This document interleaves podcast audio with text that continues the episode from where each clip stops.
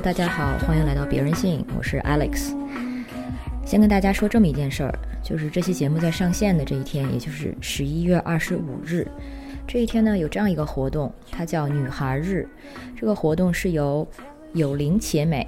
爱小鸭基金联合阿里巴巴公益三小时和支付宝达达星球一起推出的。这个活动的理念是这样的。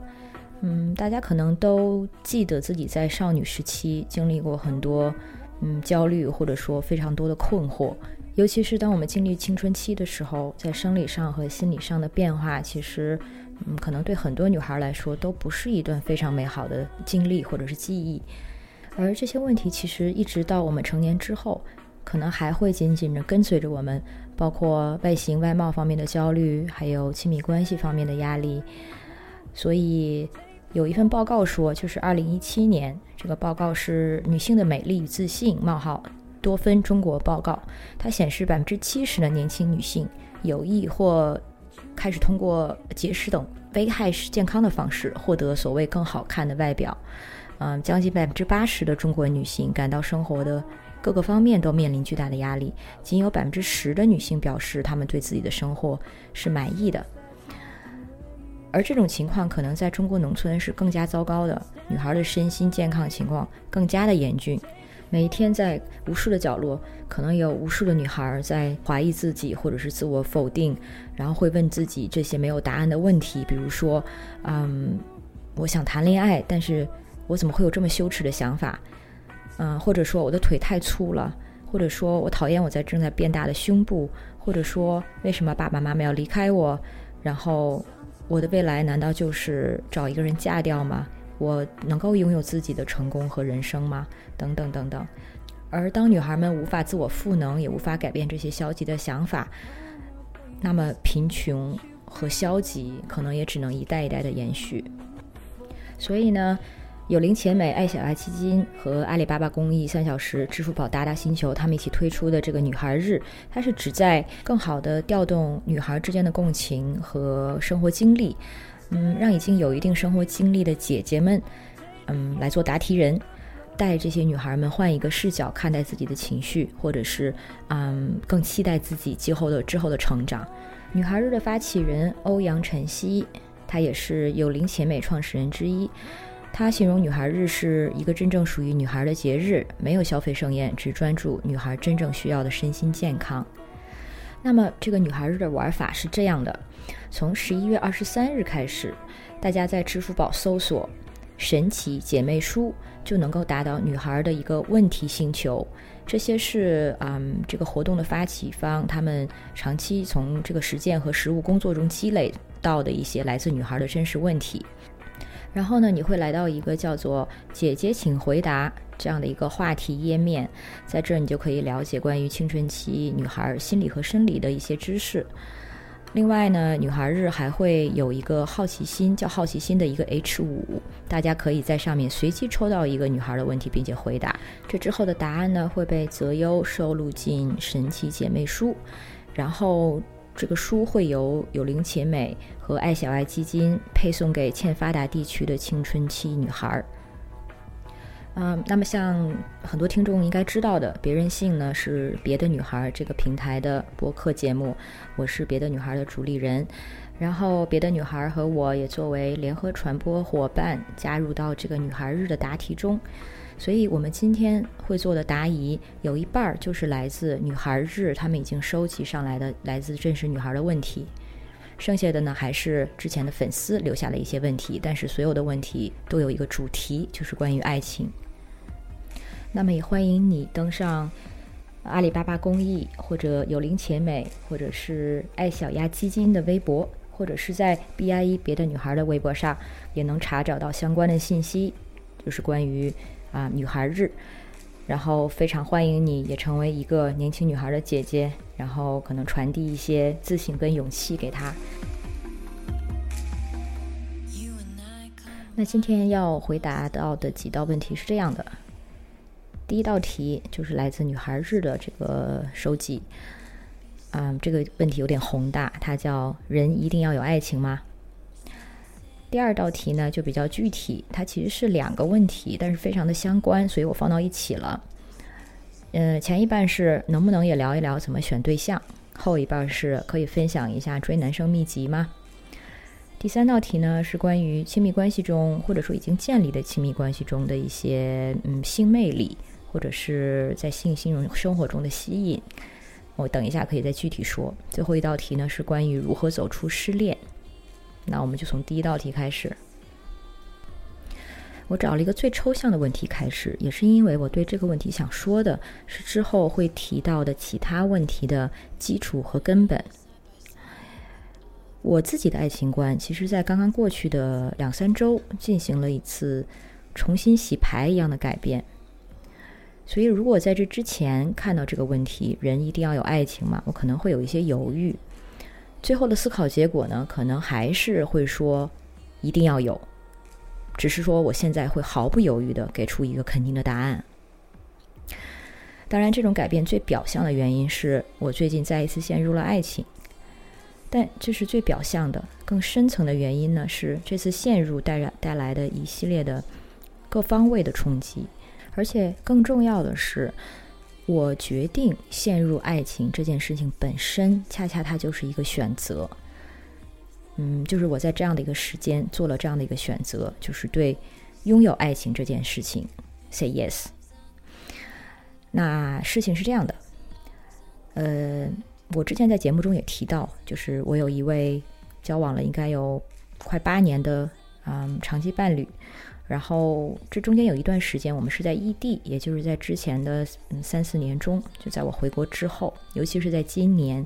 因为疫情的关系没有办法见面。嗯，然后这位伴侣的名字叫老马，然后我在最近认识了一个新的朋友，我们就叫他大个儿吧。他很多时间是是住在山上，然后探索自给自足的一种生活方式。我们是在一个周末的活动偶遇的，然后聊了一些合作的事情。然后是在另外一个两周后的周末再次遇到，然后这个周末我们聊了两个通宵，聊到自己在做的事情、做过的事情、想做的事情、没做到的事情，然后聊到他的伴侣还有我的伴侣。再然后他就回到自己住的城市了。而且这个地方离北京不近。到了周一，我跟老马例行通话的时候提到了这个人。我说我遇到了一个挺有趣的新朋友。我说虽然知道有人在做他这样的事情，就是有人选择退出了所谓现代城市生活，但是你当和这样的一个真实的人交谈的时候，我才想起来一些东西，一些就是这种生活的可能性，它真正存在的证据。我记得还跟老马说，我从这个人的身上感到了一种充分信任的坦诚，有一种让我非常不习惯的、近乎嗯不入流的直球，就是非常的直接，所以以至于我自己已经习以为常的一堆训练养成的社交进退，或者是所谓得体的社交常规，都被穿透了，就是成了废纸，成了一些毫无意义的飞沫。但是我没有在这通电话上跟老马提到我们彼此的吸引力，因为当时我认为并不需要。因为大个住在南方山上，我在北方城里，下一次见面谁都不知道是什么时候，所以我觉得这还不构成我需要跟我的长期伴侣提出开放关系的一个理由。但是呢，之后大个回到自己的城市，跟他的伴侣说了我，他们之后在之后的几天进行了几次对话，然后他告诉我说。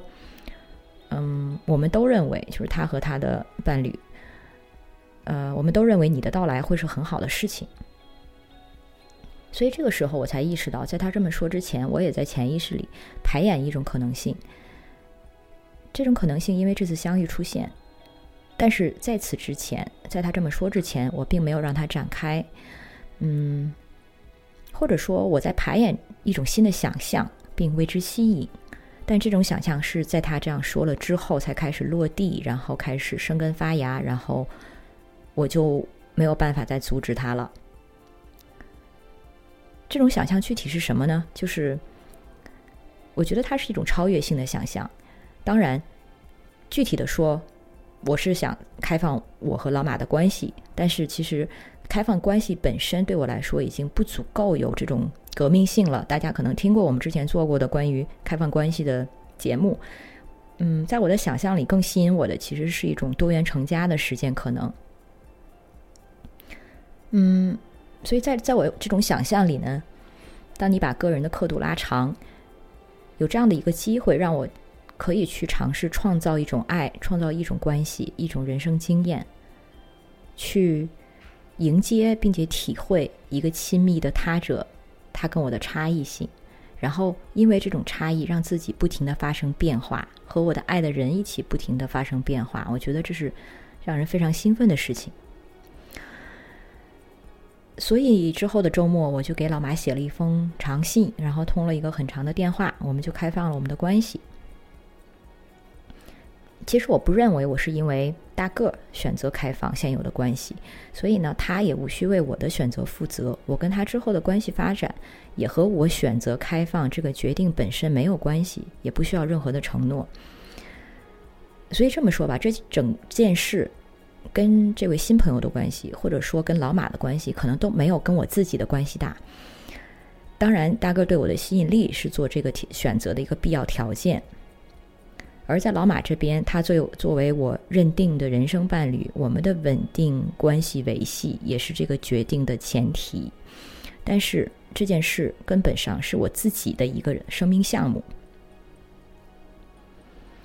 只是我希望，而且看起来目前是有足够的幸运，能够和老马和大哥，以及可能大哥的伴侣一起尝试这项生命项目。那也就是说，爱情现在对我而言就是一个生命项目。从这个意义上说，回到最初的问题，人一定要有爱情吗？我现在的回答是：是的，至少我需要，而且这种需要远远不限于身体或者情感，而是更重大的关于生存的一个问题。刚好前几天和一个也处在热恋期的朋友吃饭，他现在的伴侣是他的第一个长期的正式关系。他们也在远距远距离，那比起恋爱之前，我觉得他简直变化太大了。我这样说肯定会有一些嗯不正确，或者有一些刻板印象。反正呢，嗯，他说了一段话，然后这在之前是我完全无法想象他这样一个所谓理工男大脑会说出来的。他说大意是。嗯，就是平凡的人生也可以因为爱情实现一种超越性，而去爱，这是每个人都能做到的事情，是每一个普通人都能企及的人生意义，都能达到的一种超越性。即使对于我这么理性的人而言，那我如果处在这段关系之前，可能我不会因为他说的话做出可能更多的反应。但是他说这话的时候，我们是完全同频的。然后我想起阿兰巴蒂欧也说过类似的话，而且是我当时看到的时候完全无法共鸣的话。他说：“爱是一种超越，超越那嗯看似不可能的事物。爱会让人看到某种貌似没有理由存在，并且没有任何出现可能性的东西，它居然存在。”那这个话就是来自他的一本小书，叫做呃中文译本叫《爱的多重奏》，所以我这次好好去翻了这本书，然后就惊呆了。他写的每一句话几乎都是我的心声，或者说是向往，或者说是一种指导。他说。嗯，在参加一项革命行动时，人们往往会体验到某种政治狂热；在提交艺术作品时，也会体验到一种愉悦；在深入到某一科学理论核心时，体验到一种超自然的快乐。爱的体验也与之类似。所以，这也就是能解释我刚才说的那种爱的超越性吧。但为什么会有这样的效果呢？巴蒂欧在书里也引用了兰波。嗯，兰波说，爱就是不断重新创造。那不断重新创造爱，它是一种生活态度，也是一种艺术态度，更是一种政治态度。爱能带来的生命强度，和当你你感到一种理念的召唤，并投入到行动之中而获得的强度，它是同构的，而且是彼此回响的。那在爱这种创造性的体验中，某种类型的真理。慢慢被建构起来。所以巴迪奥说，爱是通往真理的过程，是一种产生真理的程序。可能当我把今天的全部问题答完，刚才说的这几句话会有更明确的意义。所以我们不如先进入到下一题，看看巴迪奥关于爱的理论在这些更具体的问题上可能有什么样的启发。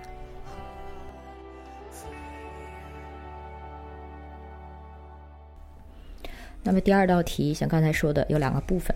一半是。能不能也聊聊怎么选对象？另一半是可以分享一下追男生秘籍吗？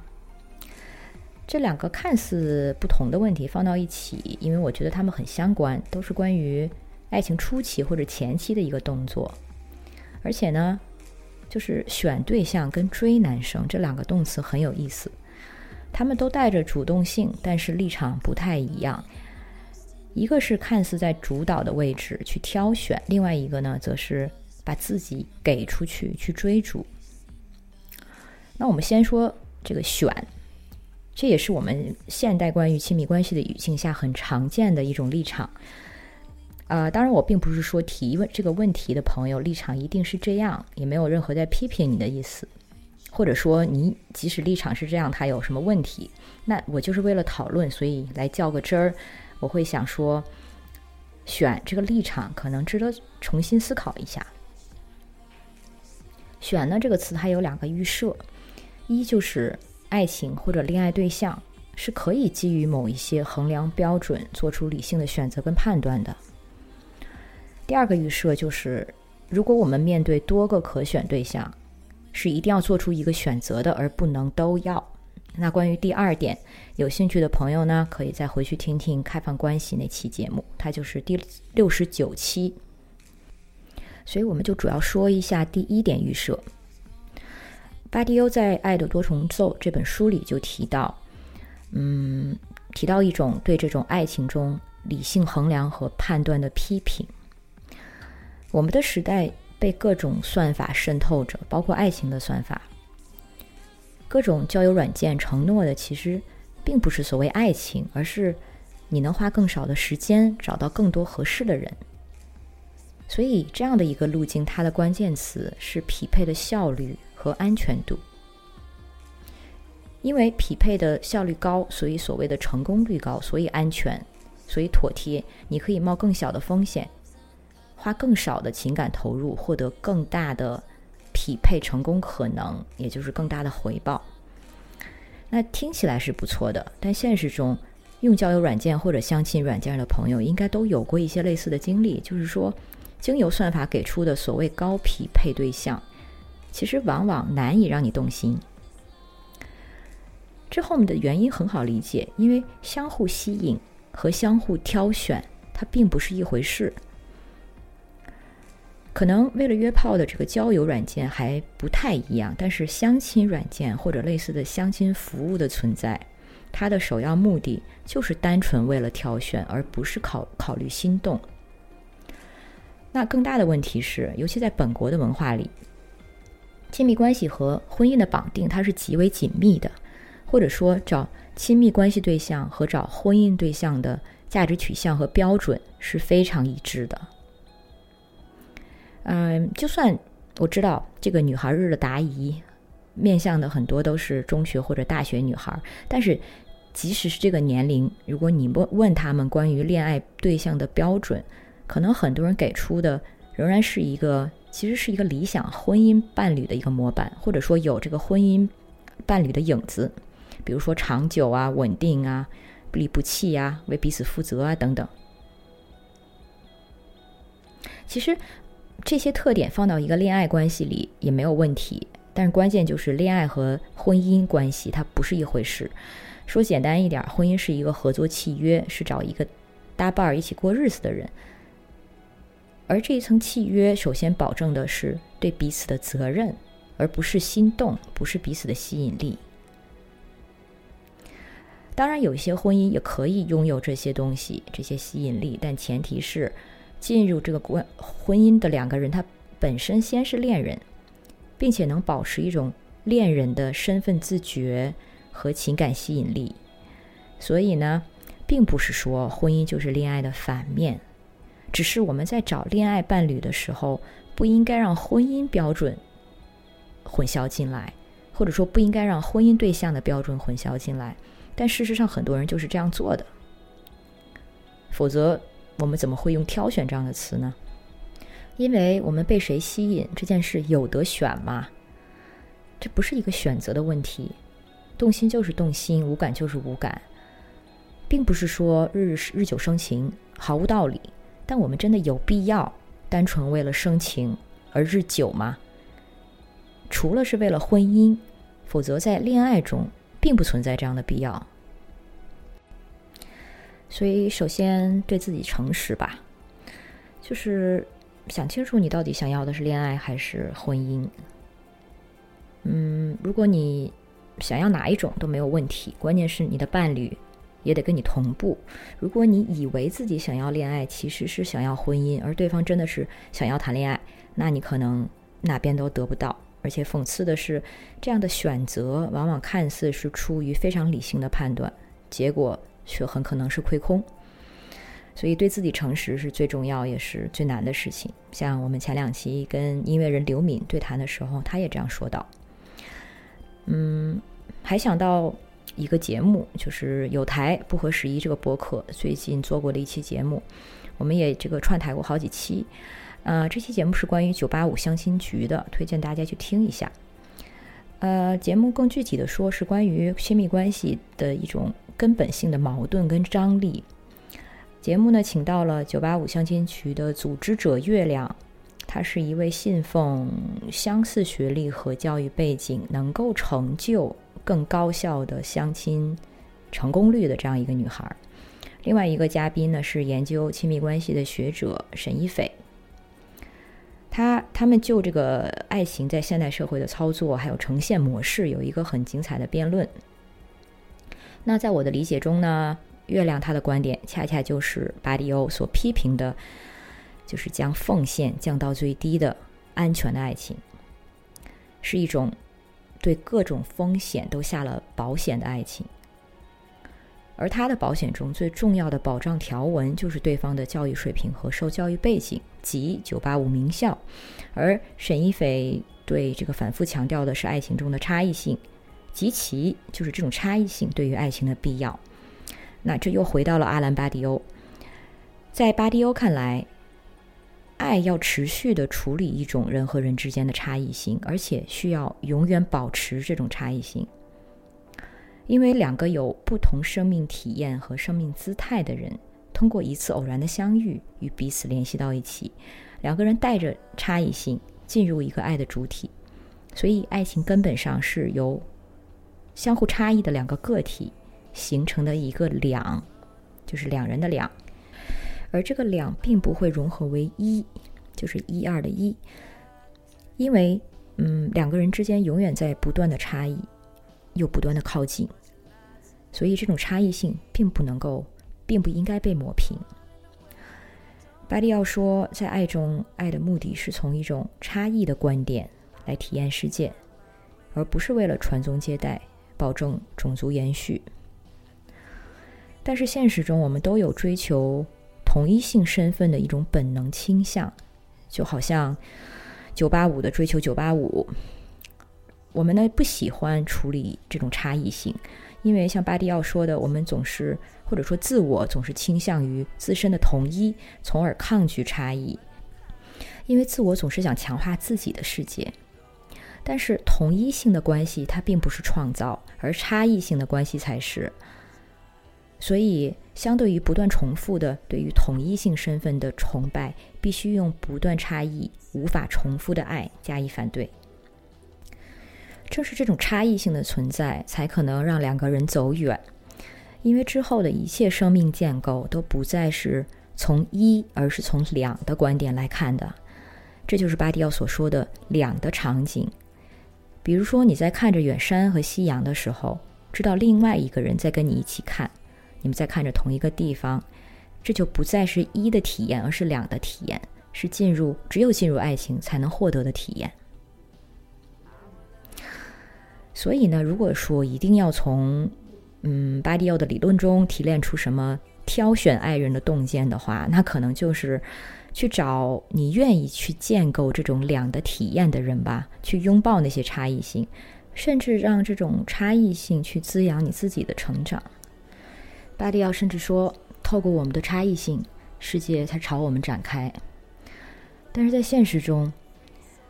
嗯，现在广泛传播的理念是我们每个人更需要关注自己的利益，所以爱就更加成了一个反向的考验。因为当爱情不被设想为彼此之间利益的交换，也不被换算成为最终可获收益的长线投资，这样的爱情才真正算得是相信偶然。所以，爱让我们得以在差异中来体验世界，获得这种嗯，否则你不会得到的一种经验。而他所说的这种纯粹的相遇，是完全与算计截然相反的，而且对这种差异性的强调与方便的这种同圈层内同一化的挑选也是截然相反的。爱情对于巴迪奥来说，是对于每个人而言。赋予生命以强度和意义的东西。那么，如果出于个人安全的名义，通过事先的安排，以避免一切风险、一切邂逅，最终在没有风险的名义下，那爱情也就失去了生命的诗意。而且呢，从嗯更实践的一个角度上来说，我们如果用一种挑选或者配对的出发点，按照一个固定的标准模板，或者说是。特征清单去寻找动心对象，其实这也是有问题的。嗯，巴迪奥说，相遇之后陷入爱情这件事情其实是随机的，它无法预料，也无法被预先安排。但我们往往在回溯相遇这个事件的时候，会努力做出一套完完整的、连贯的叙事，来解释这个相遇，来重构我们陷入爱情的原因，比如我们如何相见。如何被吸引，喜欢对方什么等等，但真正的事件其实是带着跳跃和断裂的，不是线性的，也不是因果的。那么现在就是再说说这个问题的第二部分，关于如何追男生中的这个追。相比挑选，追这个动作的确让人感到，嗯，更多的一些对激情的慷慨或者勇敢。但是呢，其实这个问题，他问的是，嗯，就是追男生的诀窍。也就是说，他问的其实不是怎么追，而是问的是怎么才能追到。所以，其实这个问题也是有一种现代理性经纪人的思，就是计算的思维在里面的。再强调一次，没有提，就是对提出这个问题的朋友任何有批评的意思。只是我觉得，如果要聊。比较实用的一些技巧的话，嗯，追男生的技巧啊等等，其实大家可能去别的很多地方也很容易听到，嗯，而来别人信的朋友或许或许更想要的，或者是别处可能听不到的是，嗯，一点所谓更下面一层的东西。我也更想分享的是更下面一层的东西。那说到这个实用技巧，现在有无数的关于亲密关系技巧的课程。刚才提到的这个沈一斐老师的这个爱的课程，它不就是不包括在其其中，因为他的课其实也是关于这所谓更下面一层的东西的。嗯，大家也应该明白我说的那种教你恋爱的技巧的课程是指什么。其实呢，如何喜欢别人，如何去追求喜欢的人，如何对人表达好感，这些其实都不用人教，而这些课程教的是如何提高这件事情成功率。这两者是有本质区别的。前一者就是如何去追人，如何表达好感，如何求欢求爱，这些其实，嗯，是关于你想去接近一个人，想进入到他的生命中，想进入之前说的这种两的体验。而后者的出发点，则是关于计算和回报，是在教我们如何用最安全有效的手段获得最大的成功率。教的不是让人。纵身于一跃，甚至教的不是让人，啊，纵身一跃之后如何避免摔得粉身碎骨，而教的就是如何安全的用更少的风险，或者说用嗯少走弯路而获得更多的回报。那这么说的话，说挑也有问题，说追也有问题，我们除此之外还能怎么做呢？其实我们要不要试试，就干脆不玩这些现代人的爱情游戏呢？嗯，像我们就是渗透在我们的语言中的这些，其实都是一些爱情规则，或者说现现代人的爱情规则，其中的一些博弈、进退、小思、小心思、小伎俩。那如果我们尝试，嗯，从从中退出来，或者说不启动这套程式，比如说在跟一个喜欢的人说话的时候，就是全然的关注对方，而不是想自己下一句话说什么会显得比较聪明。会让对方更喜欢我，或者说你想见面的时候就诚实的表达，直接的提出来，而不是小心的试探、迂回或者顾左右而言他。当然这样是有风险的，但是很多时候我们怕的是什么呢？无非是被拒绝嘛。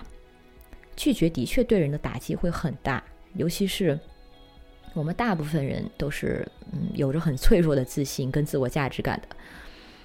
嗯，但是被一个人拒绝，就等于被全然的否定了吗？如果因为害怕被拒绝，为了让自己永远处于一个安全的回转空间，可进可退，可攻可守，听起来是挺厉害的，可能有的时候也挺好玩的。因为如果你找到一个跟你一样熟悉这个舞蹈的一个舞伴儿，那么你们两个跳这个交际舞的时候，的确会默契自如，也非常享受。嗯，但是这样跳下去的结果，无非就是一首接一首的暧昧，但是也都会就止于暧昧而已。我知道我现在在说的都过于理想化，比如，就算你放弃了一切的计算跟理性，你选择为爱情纵身一跃，你对对方有好感，你就直接说了，你把自己给出去了，但是你也难免对方是这样的。你不计算，对方也会吧？有的时候，所以只能说还是碰上什么人用什么样的游戏规则吧，这没有问题。只是呢，我们不能最后变得只懂得这些游戏规则，变得只会玩这个游戏，或者觉得爱情就等同于这个游戏，而忘了那些除了这些来回啊、推拉技巧或者输赢之外的那些关于爱情最本真的东西。甚至，如果我们可能忘了这个爱情它最本真的东西的时候，当你遇到一个极为直接的、一个跳出这些我们所所谓的熟悉的游戏框架之外的人的时候，你会因为他对你来说太过陌生，而不敢为对方心动，因为你会觉得为什么这个人，嗯，他的路子我不懂，他为什么好像穿透了这一切？我们熟悉的这些进退跟来往，那他一定有点不对吧？他一定在骗我吧？这可能就是嗯非常现实的一个反应。那就怎么说呢？就非常的可惜了。我们可能很多时候会因此错过。那把自己打开，或者把自己给出去，让自己的生命中融入另外一个人的。而且不断的要持续的消化和安置这个他者的差异性，而且要接受被拒绝的可能。这个听起来的确是很大的一个工程，听起来非常可怕，很有风险。但是，嗯，也的确是这样。但是接受失败和拒绝，但是仍然选择给出爱，这才是真正的勇气大者，是巴迪欧所说的爱者。这也就是为什么我把我现在在进行的这段关系称为一个生命项目。生命项目跟游戏的区别就在于，在游戏里我们是想赢的，而且在设置上是留有充分我们可控的导向胜利的元素的。但生命项目不一样，生命项目中其中一切的幸福、低落，一切的走向都是项目本身，它都是值得被记录和被感受的。这些都是一个两的场景，都是两的体验。这可能也是为什么巴蒂奥说，爱是一种通向真理的步骤。爱是一种体验，然后在这种体验中，某种类型的真理被构建起来。我知道这些话听起来很多都显得非常的悬空，嗯，所以可以说我现在。就是在自己的生活里，可能通过这样的实践，想让他们落地。而且理想就是这样，理想是值得向往，并且尝试去接近的。我们可能永远达到达不了，但是通过尝试接近一个理想，我们总会被引领到一个更远的地方。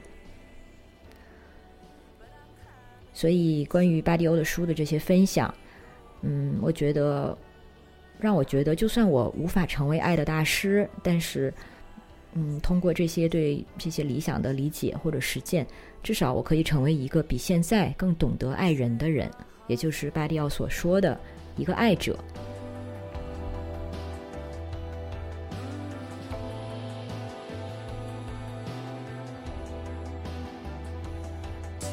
下面是今天的第三个问题，这个问题是这样的，啊，也是他是一个粉丝私信给我的。他说，他从恋爱到结婚就只正经谈过一个男朋友，所以也只和这个人发生过性关系。嗯，他说我一直觉得他长得不帅，但是最近在性生活中，嗯，都不太愿意跟他接吻。我开始怀疑自己是不是应该找其他人试一试，或许他对我来说不够有性魅力。嗯，所以这个问题还挺实战的。所以这么实战的问题也能扯上巴迪欧吗？其实可以。嗯，我先主要说三点。首先就是说，爱情中身体的亲密是绝对必要的吗？其实不尽然。大家也都知道，首先爱跟性不是一回事儿。甚至呢，拉康都说，性关系这个东西它不存在。然后巴蒂奥在他这本书里也引用了拉康的理论，就是说，嗯，在性爱中，每个个体基本上只是在跟自己打交道。当然，这个过程中有他人身体的介入，但是最终仍然是关于自己的享乐。所以，性，嗯，并不使人成双成对，而是使人们分离，让人们会变得更远。所以，性其实是自恋式的，这种性关系是想象的。所以性关系不存在，但是爱就不一样了。在爱之中，主体尝试着进入他者的存在，所以在爱之中，我们其实是超越自身、超越自恋的。或者说，性呢，只不过是以他人为媒介与自身发生关系，所以他人只是用来，嗯，揭示你身上就实在的快感，而在爱之中是相反的。他人的媒介是为了他者自身，而你需要跃入他者的处境，从而与他者共同生存。所以巴迪奥说，爱不一定是基于性，至少不是基于性之上的想象而已。所以，爱情也不能被视为性欲的外衣，不能被视为一种复杂而虚幻的轨迹。那回到这个问题，嗯，如果。你们两个彼此有爱，那么性的问题可以就被视为一个次要的问题，或者说是可以通过其他的方法或者是其他的对象解决的问题，而并不是一定要跟你的伴侣绑定。当然，当然，这个具体怎么样操作，则要由你们两个协商。但是如果你们两个之间其实欠缺爱，嗯，这也就是要说的第二点。比如你们在一起，是因为爱还是因为其他原因？比如说像之前说的，因为合适，或者说为了婚姻。那么同样，如果是基于这样的前提，其实对方可能更没有必要去担任一个和谐的性伴侣这个角色。性虽然不是爱情中绝对的必然，但是我们对于动心的人会有接近的欲望。嗯，当然可能要提一下无性恋者，大概不会同意这一点，因为无性恋就是他会有浪漫情感，但不会有性冲动的一种性取向。那所以，如果你确定自己不是无性恋，或者就就是说你会有性唤醒的感觉和性冲动，但是不适合他，而且嗯，你们两个也有这种嗯想得到满足，因为如果对方其实也无所谓。就是你们两个都对此无所谓，那也是一种和谐，那就无所谓了。但如果你们两个其实都想有更满足的这种生活、性生活，那大概嗯就有必要做出一些调整跟改变了。那就是第三点，要怎么办呢？其实或许可以考虑做的改变之一，恰恰就是你先给出更多的爱。比如巴蒂奥，他就很强调爱的宣言的重量。他说：“我爱你。”这句话它不是陈词滥调，每句每次这句话出现的时候，其实你都在击败相遇的随机性。用他的话说，是将一个相遇的偶然固定下来，固定成了一种持续，固定成了命运。所以，爱的宣言想说的是，嗯，那曾经是偶然的一切，我想从中获出获得更多，从这种偶然。我想获得一种持续、一种坚持、一种投入、一种忠诚。忠诚就意味着，嗯，从一种偶然到一种坚定的建构，从而把这种偶然变成了一种命运。所以每次你说出“我爱你”的时候，都是在建构这种从偶然的相遇到坚定的持续，直到这种偶然。被建构成了命运。那我们在说出“我爱你”的时候，是在表达这样的一种对爱的坚持，一种表态。它绝对不是不是仅仅为了催情，但是它的确往往有催情的作用。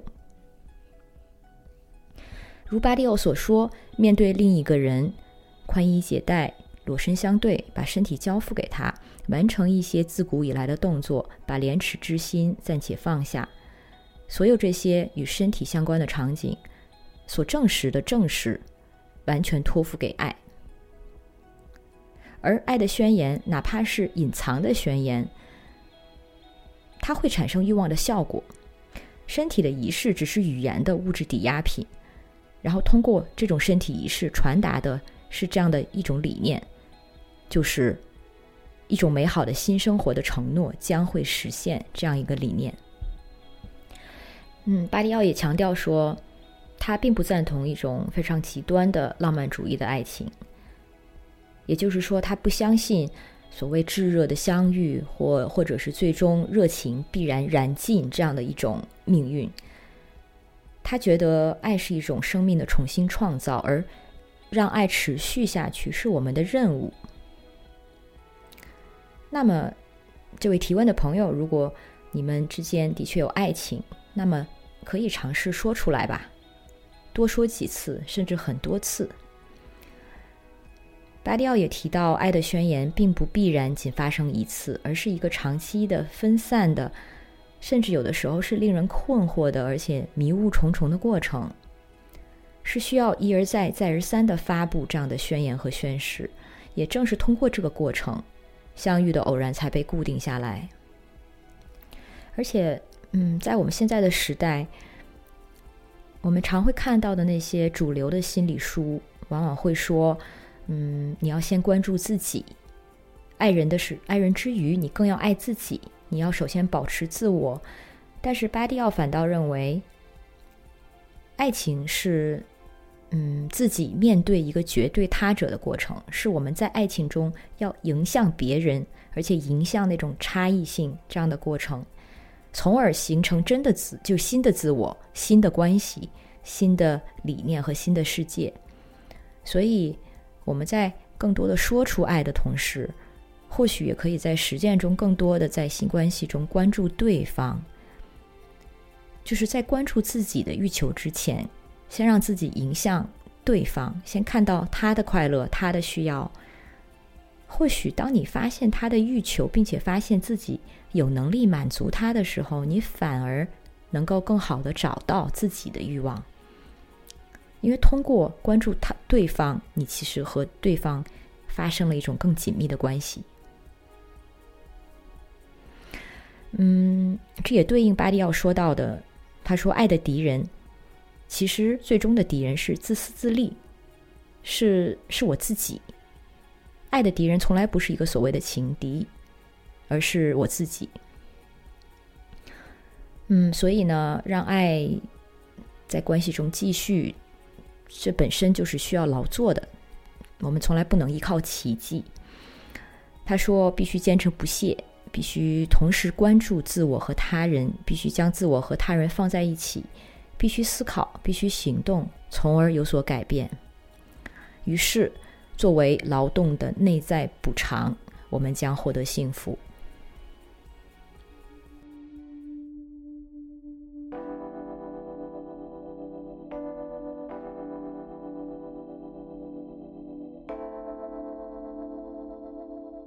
那最后呢，就是今天的第四道问题。呃，其实这也是两个问题，但是很相似。一个是来自女孩日的升征集，然后另外一个是是来自我们的粉丝，就是关于失恋。问的是，嗯，虽然经历了几段爱情，但是对于失恋还是无法处理的很好，或者说如何走出失恋的阴影呢？失恋的确是很难挨的一件事儿，很多语言，包括比如说中英文，对失恋都会有这种心碎的这样的一个表达，可见这种难过它是非常普适性的，全人类共通的。所以我其实并不觉得有的人会更善于处理失恋，有的人呢可能会更善于把心碎的感觉嗯隔离起来而已，但是那并不是更好的处理手段。巴迪欧也说。爱是一种参与到世界之诞生的可能性，这个也能解释失恋的冲击。因为失去爱的时候，等于你失去了这样一种参与到一个新世界的可能性，这是一种极大的剥夺感。而且呢，爱本身或许就带着一种悲剧性。像我们刚才已经说了好几遍的巴蒂欧，他强调爱的差异性。所以，这本身就有一种矛盾和暴力的体系，因为这是一种由同一性与差异性的冲突会引发的悲剧，也就是爱的悲剧。这么说吧，既然爱是相互差异的两个个体形成的一个两，而且这个两并不会融合为一，那么彼此间的差异也就有可能最终变成不可化解的矛盾。即使我们为之付出劳作，但是爱人仍可能在这种不断变化的、持续的差异性的体验中，最终完全分裂。那么失恋之后，有什么是我们真的能做的吗？我能想到的唯一唯一一点，其实就是先认清这种失去、这种剥夺，或者说，我们一旦就是 acknowledge 我们失去了什么。才有可能去悼念他。呃，弗洛伊德关于哀悼和忧郁的理论就是这样的。这一点巴迪奥在他的书里面没有提到，但是我觉得是相通的。就是弗洛伊德关于 melancholia 和 grief 的区别。grief 的意思就是悼念。当我们知道自己的丧失或者有一个哀悼的对象，那哀悼才能够开始。但如果我们没有察觉自己的丧失，哀悼无法开始，那我们就一一直会处于一种 melancholia，也就是忧郁之中。所以一切的失去都需要被好好的悼念，包括亲人，包括宠物，也包括友情，当然也有爱情。而悼念是你最终能够走出来的一个开端。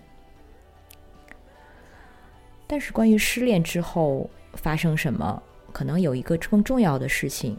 是我们不能够因为心碎而失去爱的勇气和能力。所以，在最后，我还是想回到巴黎欧对爱的理论，就是他并不赞同刚才说到了这种浪漫主义的爱，即这种爱就是过分的赞颂相遇的那种火花和动情和深情，而不是之后的持持续性的考验。那巴蒂欧呢？他也不赞同享乐主义的爱，即爱就是寻欢作乐，或者是只是满足欲望的时刻跟瞬间。而且他更不赞同对爱的怀疑主义，或或者是一种非常犬儒的调调，就是我们其实现在很习惯的看破红尘的一些说辞，比如说，嗯，爱不过就是算计或者游戏，爱是一种幻影，或者认真你就输了等等。哦，还必须要提到。第四种就是消费主义的爱，这个我们一开始在最开头的时候就提到了，他非常反对这种安全的计算，没有任何风险的所谓的配对、挑选或者爱情。所以巴迪欧认为，爱情在现在嗯被这些嗯不同的所谓变形们威胁着，而我们因此需要更加无畏的去守护它，以及守护爱情创造出来的东西。巴迪奥说，爱是一种坚持到底的冒险。而至于为什么这种坚持到底的冒险它非常的重要呢？嗯，哲学家陆新华关于巴迪奥的这本小说也做过一个阐释。他说：“嗯，成为一个爱者就意味着你必须要去思考，思考成为两而不是一意味着什么。陷入了爱情就意味着你要摆脱自己原来的生存状态，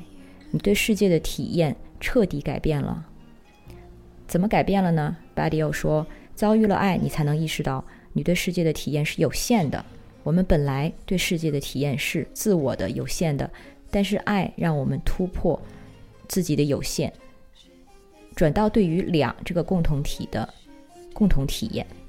所以说，两就是个人的有限性，它第一次被打开了，以最小但是最激进的方式打开了。那如果我们可以。”嗯，坚持留在爱的路上，或者成为一个爱者，